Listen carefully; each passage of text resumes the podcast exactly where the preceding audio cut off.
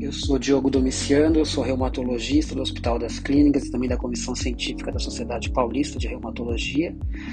E eu sou responsável pelo capítulo de métricas em osteoporose dessa edição da Revista Paulista de Reumatologia.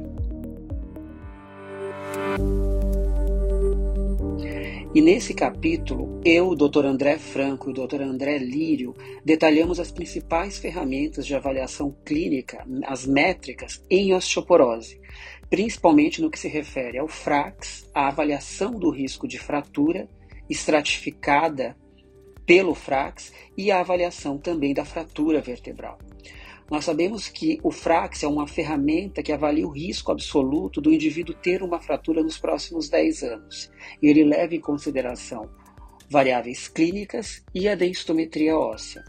Além disso, ele é importante para a decisão terapêutica, já que os últimos guidelines de osteoporose valorizam muito a estratificação do risco de fratura para indicar a melhor, decis... a melhor intervenção terapêutica. E nesse sentido, nós classificamos os pacientes em baixo, moderado, alto e muito alto risco. E aqueles com osteoporose de muito alto risco, a recomendação é que sejam tratados preferencialmente com drogas anabólicas ou formadoras de osso. E nesse sentido, o Frax entra com um papel relevante nessa estratificação.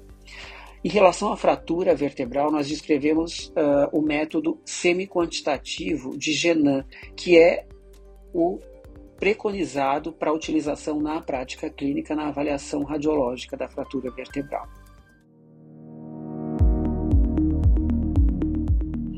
Eu espero que vocês aproveitem esse artigo de revisão de métricas em osteoporose. RPR Vox, podcast da Revista Paulista de Reumatologia.